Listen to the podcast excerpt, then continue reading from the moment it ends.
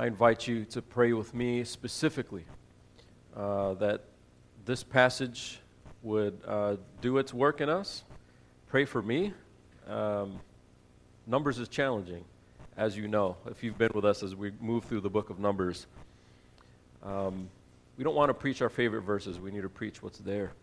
And we'll get into that. But I invite you to pray with me, please, uh, that this would be a time that's well worth our time. Father, um,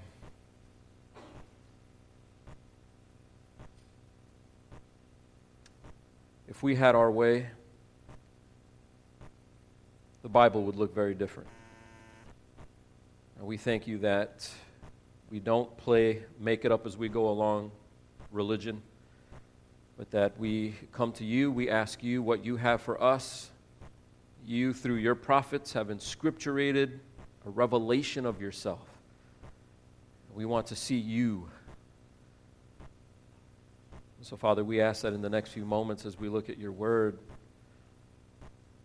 as somber as it might be, Father, that we would see the beauty of you in it, that we would leave here prepared to live our lives in this world the way you want us to live our lives, Father. And we ask it in Jesus' name. Amen. Well, one of the advantages of moving through a book like Numbers, uh, one of the advantages of doing that on your own time, some of you, I know your devotional life, you grab a book and there's verses pulled out of Scripture, maybe in small little chunks, and then the author gives you a couple good stories that go along with it. That's not wrong, but if you're, that's your steady diet, you're always going to get a caricature of God. You're not going to let God reveal Himself to you. It's, it's kind of like dating somebody through proxy. You never really get to know the person except through their friends, but you never really spent time with that person. To spend time with the Lord is to spend time with His Word, what He says about Himself, not always hearing about Him through what other people say from the Word. You need your own Bible, marked up, highlighted, and even though there's tough passages to understand, you will understand more and more as you go. But you've got to get the discipline of looking at Scripture on its own terms and let God speak on His own terms rather than letting others sort of curate the verses that least offend us, kind of thing. And today's a tough one. Today's a tough one. So, a question to just put on the stove for you Can God murder? Can God commit murder? That's an interesting question. Well, as you look to Numbers, you're like, what's the answer? I don't know. Let's let the text talk to us for a minute before we rush to the answers. Numbers chapter 31. This is one of those passages when you listen to the atheists, when you listen to comedians and they make fun of Christianity. Maybe you've listened to some of this over coffee at work and people tell you why it's dumb to be a Christian, why it's horrible to follow this so called God, they'll point to a verse like this How do you follow a God like that? Now, we can duck our heads in the sand and pretend like verses like this don't exist, or we can look at it and try to understand what's going on there. Of course, I think we need to do that.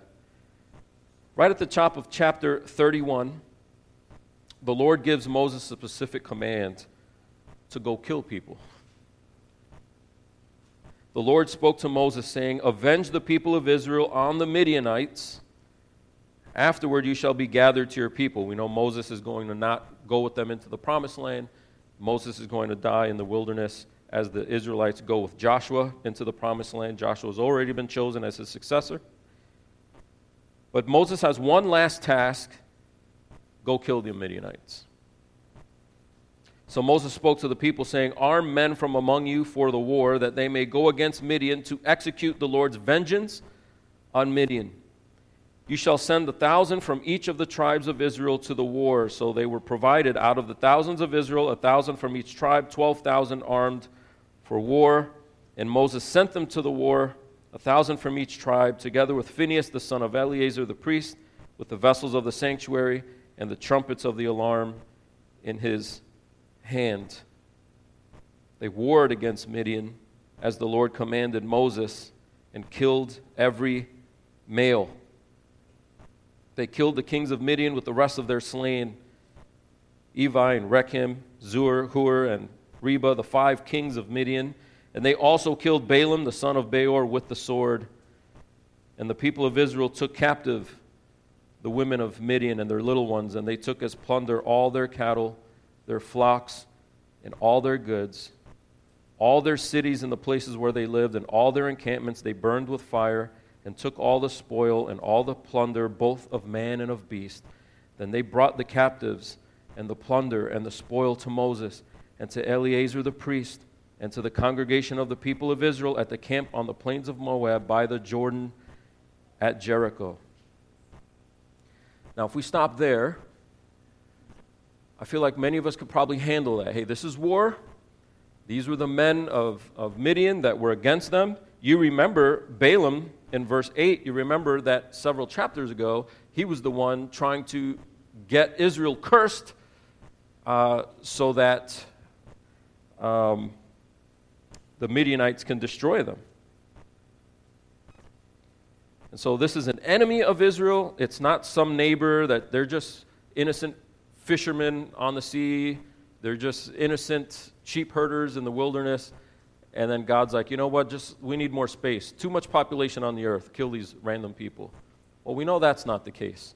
We know these are people that had it in for Israel, but they didn't go far enough. And this is where it gets really tough. Starting in verse 13 Moses and Eleazar, the priest and all the chiefs of the congregation went to meet them outside the camp. And Moses was angry with the officers of the army, the commanders of thousands, and the commanders of hundreds who had come from service in the war. Why was he angry with them? Because they killed all the males and they should have taken them as prisoner? What are you doing killing them? No, they didn't kill enough. Verse 15 Moses said to them, Have you let all the women live?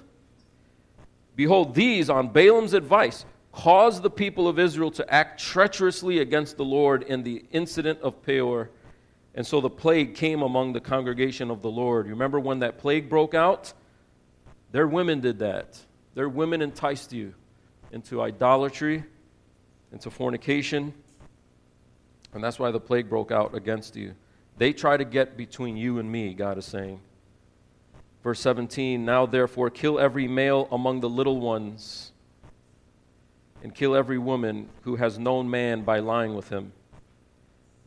But all the young girls who have not known man by lying with him, keep alive for yourselves.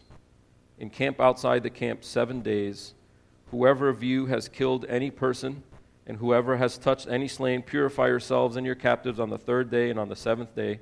You shall purify every garment, every article of skin, all work of goat's hair, and every article of wood. And the passage presses forward into their purification rites and divvying up the spoils of war. And we won't look into that into great de- detail because I think if you're like me, most of us probably get stuck on this first half of the chapter. Kill all the males, they come back. Moses is angry, you didn't do enough. Kill all the women that were involved with the sexual relations with Israel back those several chapters ago, and the males among the little ones. What kind of God is that? People ask. What kind of God is that? You might ask. You might be sitting there going, What kind of church did I just walk into today? A church that opens the Bible and doesn't pretend like certain things aren't there, that kind of church. And I don't know if I have all the answers with you today, but I think one of the, some of the reasons why we wrestle with this is because we don't have the broader context of what's going on. We need to remember that these people were a people who, for hundreds of years, were at enmity with God. And God didn't uh, strike them down right away. They pressed against Israel.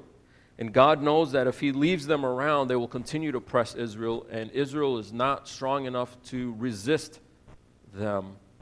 And He'll lose His covenant relationship with His people. So, to protect His covenant relationship with His people, He has to put down those who oppose that relationship. If you think that this is an Old Testament truth, an Old Testament God, And then when you get to the New Testament, you get something different. You've not read the New Testament, you've read uh, curated verses out of the New Testament. Who in the New Testament begs God to look down on the earth at those who are against God's people and kill them, asking God, part of their prayer meeting is asking God to kill them. That's the book of Revelation. And who comes to kill them? Who comes riding a horse with a sword to chop down the enemies of God? Jesus. The one with the blush on his cheeks and the old paintings in your mom's church basement. He's like holding a lamb, cuddling it. Him. The warrior Jesus, the King of Kings. Who does Psalm 2 talk about as the nations rage against God's anointed? What does he do? He gives them to God's anointed, not to cuddle, to crush. To crush. Psalm 2, Revelation, they're not different, they're the same. And this is the issue. We worship a caricature of God, a jolly ho ho ho God. We climb up on his lap, we ask him for things, he gives it. He would never spank, he would never hurt, he would never correct, he would never rebuke. He's not about vengeance. But we forget that both Paul and the author of Hebrews reminds us not to take vengeance. Why? They don't say because vengeance is wrong, because vengeance is mine, says the Lord. Don't take what's mine. Vengeance is mine to take. Now, in this episode, God extended that vengeance through Israel. Israel is going to be a tool of my vengeance. But then the New Testament, he doesn't go, yeah, never mind. That was the Old Testament me. I've changed my ways. I've had a new resolution, you know? I'm a new kind of God now, and I don't think vengeance is right. No, vengeance is still right. This is why y'all grab your popcorn and your drink and watch The Avengers. Not because they're doing something wrong, because it's right to avenge. There is an injustice, justice has to happen. That's what avenging is. It's different from revenge, but vindication, right? Something is missing.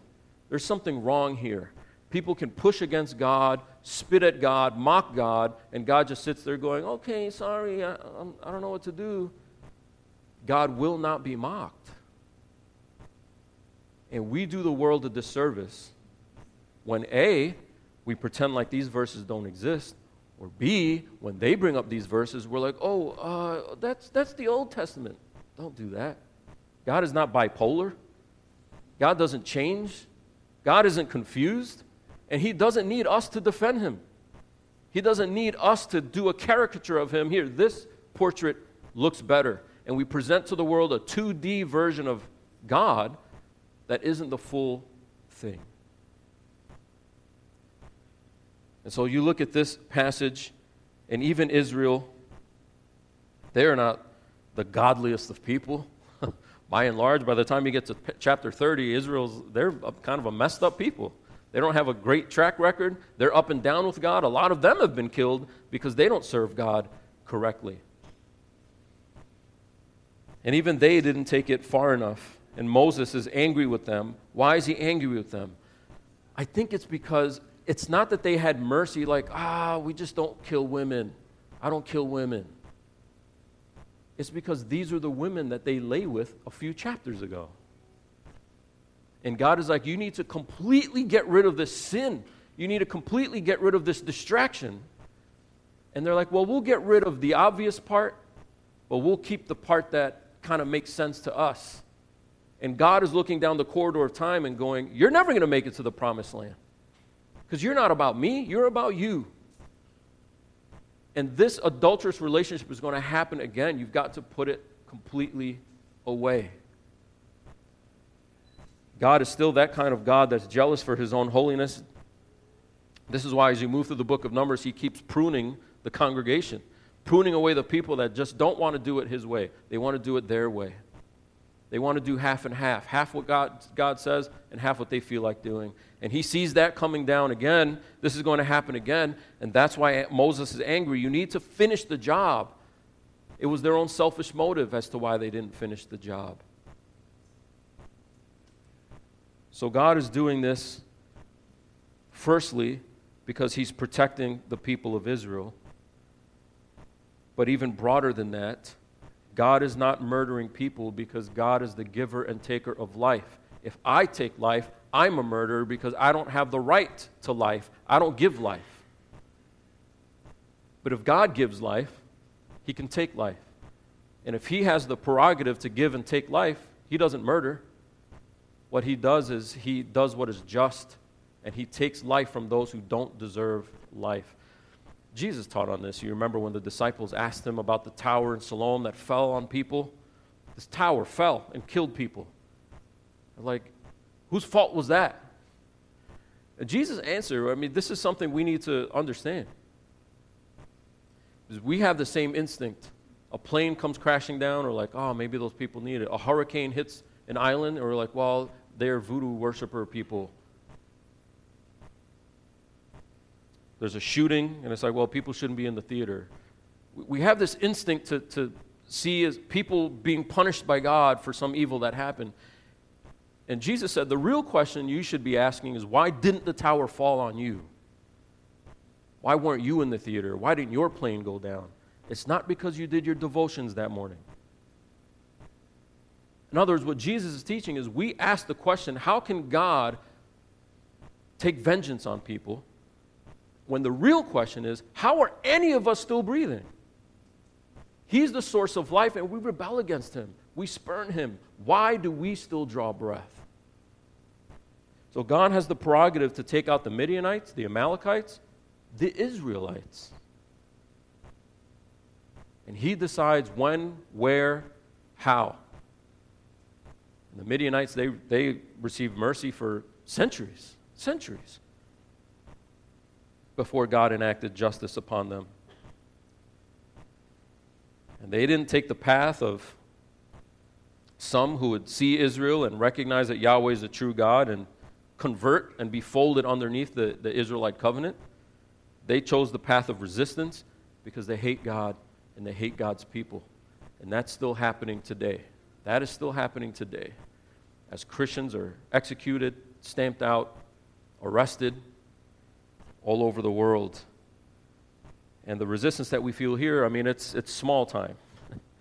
We, we still just have a sort of a social awkwardness. Christians are, it's not cool to be a Christian. Okay, well, that's like level one. And then other places in the world, it's at level 10 where they're dying, getting beheaded. But if we can't ha- handle level one, we won't appreciate level 10. And if we can't appreciate level 10, we won't understand when you're reading through the Psalms. We love the shepherdy stuff. He shepherds me, He leads me by in pastures. We love that part. But when it's like, Lord, would you kill them? Would you crush them? Would you destroy them, please? We're like, ugh, and the next. Well, we don't long for it because we don't have our hearts in that same place with the saints in Revelation.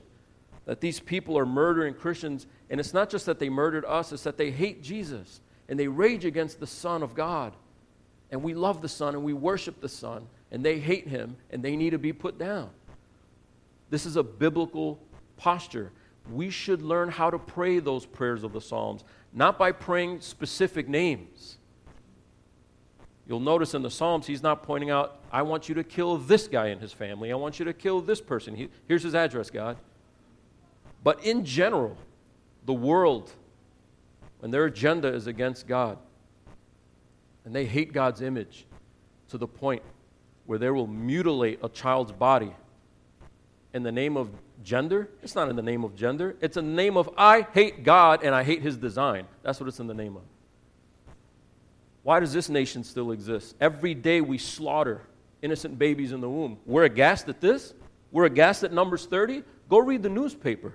Go down the street where they're murdering babies and we just have our lunch. See, suddenly this isn't that distant. It's not that distant. The ugliness of the wickedness of man against God, and somebody needs to do something about it. We're not ready for the book of Revelation because we love the world. And we think that the world deserves more chances than the millennia that it's already had, the gospel being preached throughout it we didn't deserve a chance. And so, as we look at a passage like this, if you just pause and take a minute, you, you go, wait a minute, this makes sense. Because if you if it didn't if you didn't have this, you'd have a God who's sort of like, I know the Midianites, but what are you going to do? Well, the Midianites harassed Israel. We saw that in chapter 25. This picks up from chapter 25, where God tells Israel, Midian has been harassing you, you need to harass them back because they're going to kill you. So I'm going to stop that so you can become a nation that gets to the promised land. I'm going to stop it. And throughout the Old Testament and into the New Testament, there is an us versus them. I, I hate to break it to you, it is an us versus them. And Jesus trained his disciples to understand the discipline of receiving hatred. And they don't hate you, they hate me, Jesus is teaching, right? They don't hate you, they hate me. But you're following me, so they're going to hate you because you're following me and they hate me. So God has total rights over life, over death. And this is what Job came to understand in the end, didn't he? I cover my mouth. How dare I tell God, I don't deserve a disease. I don't deserve a loss of a job. I don't deserve to be in a smaller house. Are you kidding me? You don't deserve to say what you just said because it took breath to say it. And He's the owner of breath.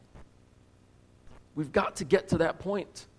And some of us haven't gotten to that point. You might not be saved. Understand this. The thief on the cross, what he realized, the thief that converted, what he realized was, I should be on this cross. He shouldn't. And so Jesus said, You'll be with me. What, what happened there? He understands I should be on this cross. There's only one out of the three of us that shouldn't be on this cross. It's Jesus.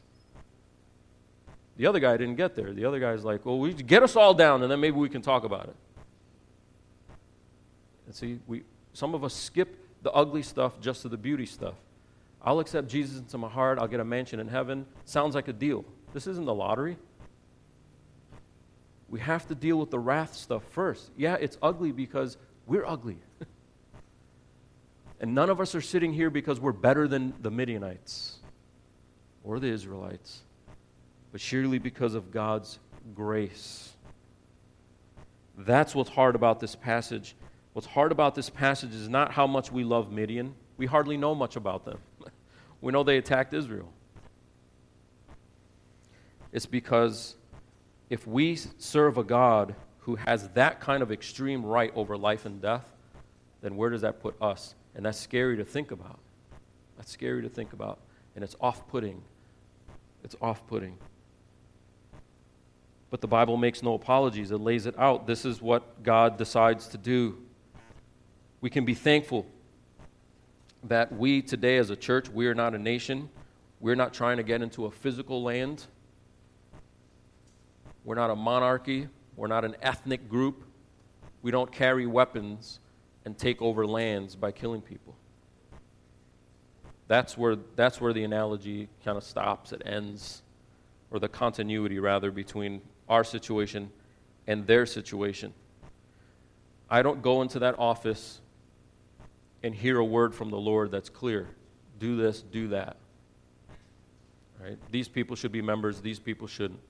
Preach this next time. Tell Ben this many songs. That's not happening now, like it was for Moses. So there's another big point of discontinuity. What we have is Scripture. And as you trace Scripture all the way through, there is something that Jesus did change.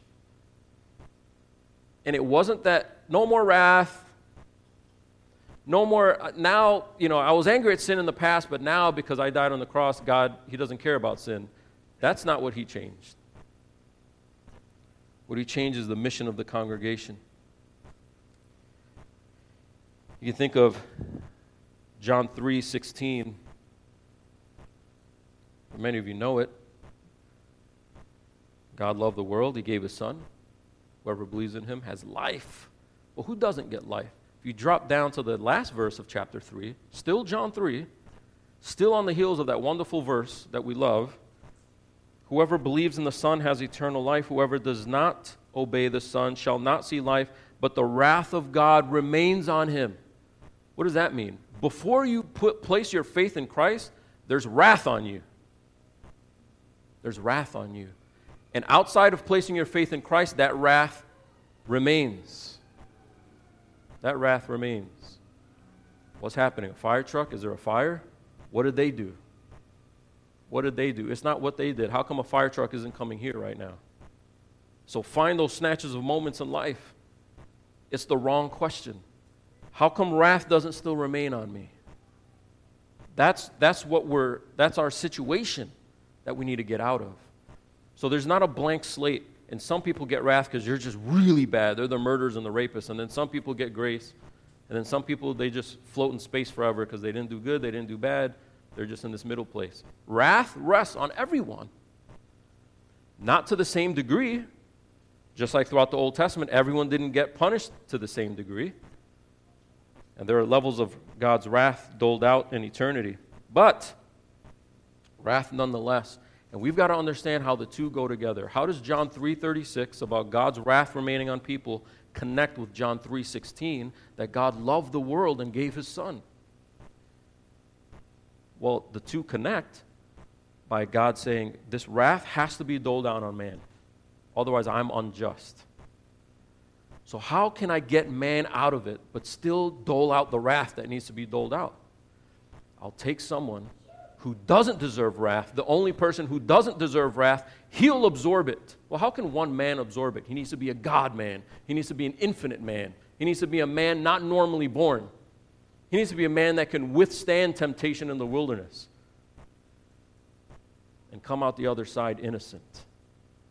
And I'll put wrath on that man and love the world by taking that wrath, not pretending it doesn't exist, but, but putting it on the anointed one. Kiss the Son, as Psalm 2 says. So John 3:16 and John 3:36, of course they connect. Because if God didn't have that wrath, why would he have to give his son? Why a cross? Why plucking the beard? Why getting punched? Why getting his back stripped? Wrath was poured out on Christ. Why? Because that wrath was meant for us. Why is it meant for us? Because we rebel against God, all in our own ways and to varying levels. So we're not supposed to read this and go, oh, the poor Midianites. We're supposed to read this and go, how come I'm not suffering the same fate as the Midianites? Well, the reason why the Israelites didn't suffer the same fate is because they were in covenant relationship with God, and that covenant is like a canopy. That covenant is like a, a, refuge, the psalmist says, right? And we enter the refuge to escape the wrath of the storm. And Israel was in that refuge with God because they were in relationship to God. Now, the way in which we're different is because we don't go out in the world and dole out God's wrath on people. Rather, we're to go out into the world with a message of how to get out. It's interesting that G, uh, God gives the Israelites geographical commands go here and wipe out Midian, and go here and take care of these people, and now I'm going to take you into this geographical land. But we have geographical marching orders, don't we? In Matthew 28, when Jesus says, Go out into the whole world. Start in Judea, in Samaria, and the ends of the earth. Go out into the whole world and proclaim the gospel, the good news, because that's the only way out. So we don't only take refuge, but we communicate refuge to others. And I want to, uh, I want to say this.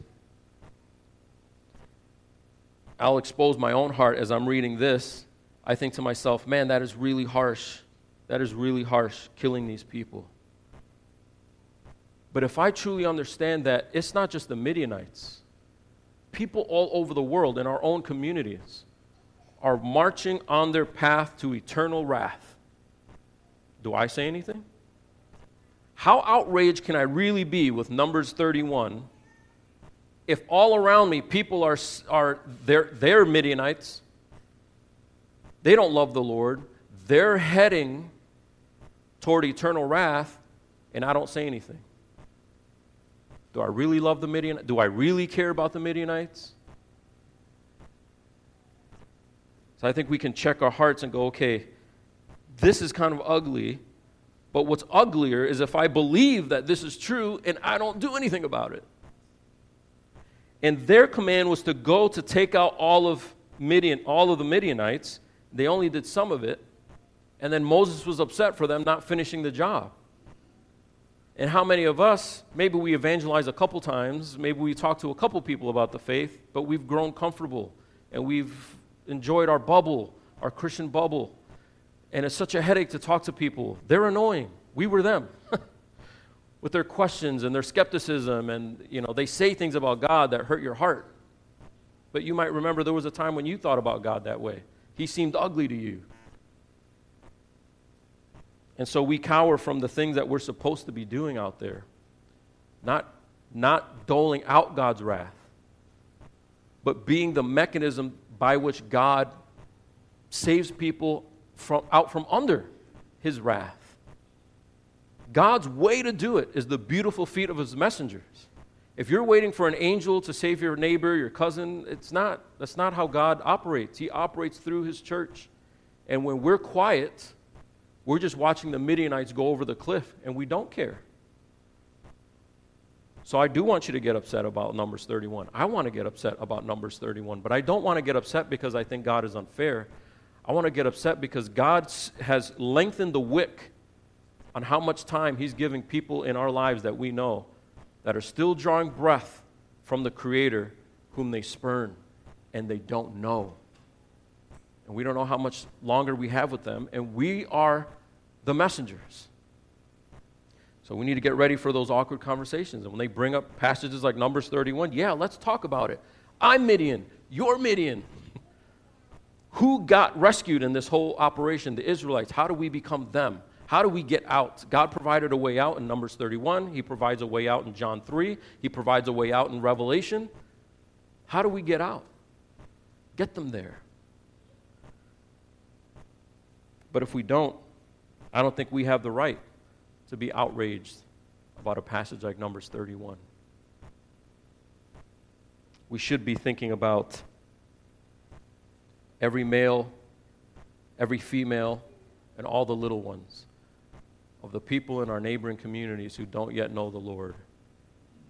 And understand that our marching orders are no less clear than the marching orders God gave Israel in Numbers 31. It's clear. Go make disciples. Go make disciples. There's so much to say there. I'll just say a couple things quickly. Throughout the history of Christianity, especially in recent years, churches have debated about what are the best ways to do evangelism. Some people are like, hey, you need to do friendship evangelism. Befriend them first. Don't just throw the gospel at them. That's so offensive. Build a relationship first. And then other people say, no, you got to just throw the gospel at them. You don't have time to build relationships with people. All you're doing is ex- showing them that you're, you know, cool with their lifestyle and cool with their decisions, but you never really get to the truth. I'm saying, why pick one? Do all of it. You only have five minutes with somebody, give them five minutes. You get a chance to build a relationship with someone because you frequent the same places or you work together or you're neighbors Great, build a relationship, but don't build a relationship for 25 years and they still don't know what, that you're a Christian or that they should be one. We just keep punting it down the field because, like, I'm still building a relationship. Okay, you left the mission back there somewhere. What you're doing is being comfortable. And I say this to myself as well. I'm not some great evangelist coming back every night telling my kids, hey, three people today. But when I look at a passage like this, I'm like, we should be doing something. If we really care that people are under God's wrath, we should be saying something. And we don't have to be good at it, we just have to do it. We can start with our own story. How did you find refuge? Take somebody out to lunch or breakfast or coffee and just ask them their story. And then say, I'd like to share my story now. And your story should have something in it about God rescuing you at some point you can talk to them about that. It doesn't have to be us versus them because we have this op- big open door. Before the flood hits, there's room in the ark. There's room in the ark. The other thing I want to say quickly before I just wrap up the rest of the passage is I think we need to pray to this end. I mean, we can all leave here like, yeah, that was really good. I know we, we should talk to people about the Lord. People are going to hell, and we're the only way that they can know that there's any way out of it. I think we need to pray for it. Now, can, that can be an abuse. We stay stuck in prayer. You know, we pray for someone for 30 years, and that someone 30 years later still doesn't even know we're on their prayer list. Prayer list. It's so private, we're so scared to have the conversation. But we don't want to be good conversationalists and not back it up with prayer. And sometimes to get us over that hump of being bold enough to say something, we need, we need prayer. You remember, before the disciples went out and started evangelizing, they had to wait for the power of the Holy Spirit to do something in them first, and then they were emboldened and empowered to go out. Before that, they were scattered scaredy cats when you read the Gospels. And so, I, I want to plug our I want to plug our prayer meetings. Because if we don't start there, then what are we doing? I mean, if we, if we don't start by getting together and praying, look, I'm not good at evangelism, you're not good at evangelism. As a church, we could do a lot better with reaching people with the gospel. Well, let's get together and pray for it together. I mean, this is why Jesus got upset in the temple and started flipping tables. And he said, what is, what is, You've turned this into a marketplace. What is it supposed to be? Mark 11? A house of prayer. For what? For our needs, my dog, my cold. I hope I don't catch COVID. For the nations. This is supposed to be a house of prayer for the nations. And all you guys care about is yourselves, Jesus is communicating. He wasn't half hearted about it, and he took his time. He went and made a whip, you remember? I mean, he went, the disciples are looking at him, he's in the corner weaving a whip. I'll be with you in a minute. I mean, it wasn't just a, a fit of rage out of nowhere. He's like, I'm going to clear this out because this has become like a business. And it's supposed to be a mission.